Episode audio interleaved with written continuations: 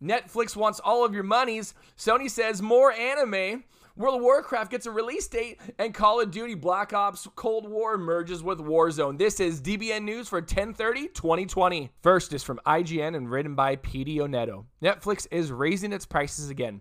Netflix announced on Thursday that it is raising prices for its standard plan for premium and premium plan for U.S. Customer consumers. The two stream HD standard plan will increase from $12.99 to $13.99 while the 4 stream 4K premium plan is raising from $15.99 a month to $17.99. The one stream SD plan will remain priced at $8.99 a month. All new subscribers will pay this price, while current subscribers will see the price increase over the next few months. According to a Netflix repre- representative who spoke to Variety, an email will be sent to all subscribers notifying them of the increase, and a notification will appear within the Netflix app 30 days before the price takes effect from that user's account. Netflix raised their prices in January of 2019 as well. We understand people have more entertainment choices than ever, and we're committed to delivering an even better experience for our members, the Netflix representative said in a statement. We're updating our prices so that we can continue to offer more variety of TV shows and films, in addition to our great fall lineup. As always, we offer a range of plans so that people can pick a price that works best for their budget. The news comes about a week after Netflix revealed that five of their recent original movies are among their biggest ever, which is a sign that Netflix is doing all right with new streaming competitors like Disney Plus, Peacock, and HBO Max. Netflix also has recognizable properties like an animated Resident Evil series, a live action Assassin's Creed series, a live action Avatar The Last Airbender series, and new seasons of Cobra Kai to entice viewers. Netflix also recently announced it will expand its anime offering. So there you have it, folks. Going to be paying a dollar to two dollars more, depending on what uh, plan you have. What are your thoughts on this? I don't know how I feel about it. A dollar is really not a whole lot, but it seems silly that it seems like every year we get a price hike so they can make more original content, I guess. So I don't know. Second is from IGN and written by Adele Ankers. Sony aiming to buy Crunchyroll for almost 1 billion. Sony has reportedly entered into final negotiations with AT&T to acquire the US-based anime streaming service Crunchyroll. According to Nikkei Asia or AI Asia, Sony recently obtained exclusive rights to bid for the hugely popular streaming service and is now prepared to pay upwards of 957 million to acquire the platform, which has 70 million free members and 3 million paying subscribers signed up globally. As part of the deal, it is reported that Crunchyroll would also give Sony access to more than 1,000 anime titles. Sony previously acquired anime distributor Funimation and its 1 million subscribers back in 2017. However, the company is said to now be looking to expand its customer base further by strengthening its entertainment offering to better compete with the likes of Netflix, Hulu, and other global streaming services that are currently dominating the market. If the Sony acquisition is realized, then the global competition for content is likely to heat up and intensify with streaming companies battling to license popular movies and shows. It's possible that Sony could even consider merging Crunchyroll with Funimation, which is the licensee of several anime properties in the US, including Attack on Titan and One Piece. Third is from IGN, written by Matt Purslow Spider Man Miles Morales Spider Verse costume revealed. Marvel has revealed a launch day bonus into the Spider Verse suit for Insomniac Games Spider Man Miles Morales, which will be available to both PS4 and PS5 players. the suit, which is identical to the one worn by Miles in the animated movie, is not just a new skin for the game character, it's actually animated to look like it's at a lower frame rate to recreate the distinct look of the movie. Alongside that, comic book sounds appear in the world, just like in the Spider Verse movie, including a great spack and thock when hitting a goon. If you wanted a faithful recreation of Miles' Spider Verse moves, it looks like Insomniac Games may well be delivering the goods.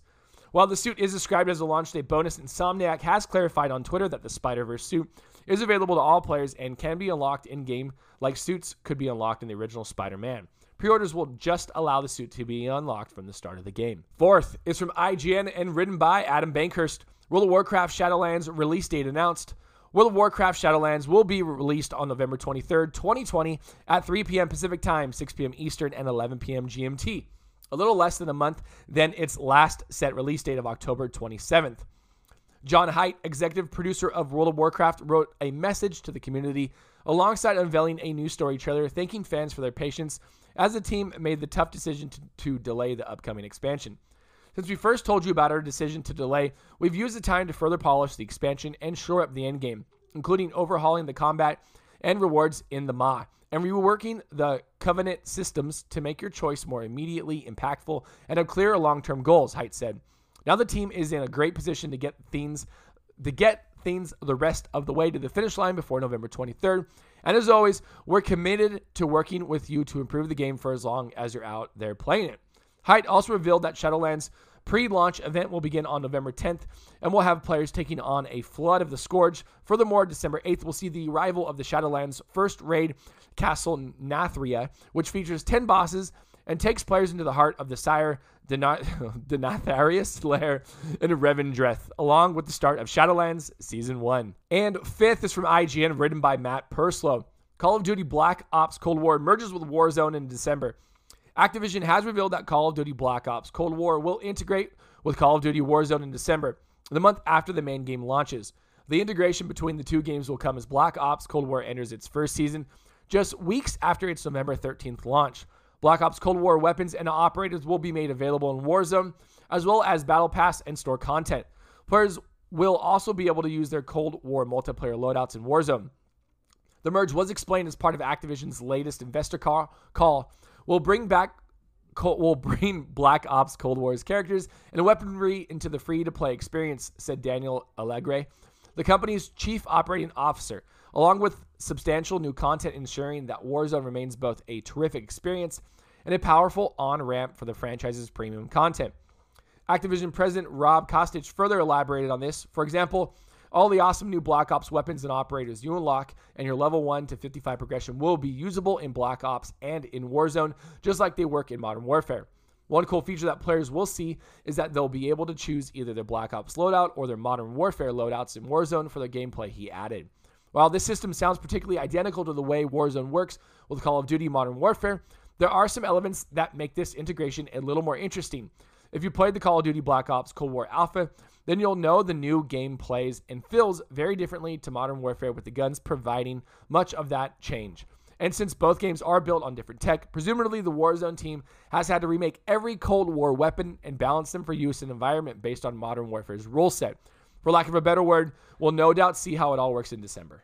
It's interesting. I'm interested to see how they do this. It kind of seems a tiny bit lazy. Like you think you'd be getting a new map or something, but cool, I guess. And that is the news for today. If you liked what you heard or want to support the podcast, head on over to anchor.fm slash dadsbeardsnerds where you can do both of those things.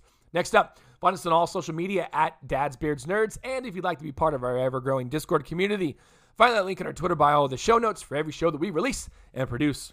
So next time, I'm Anthony. I look forward to making more content for you.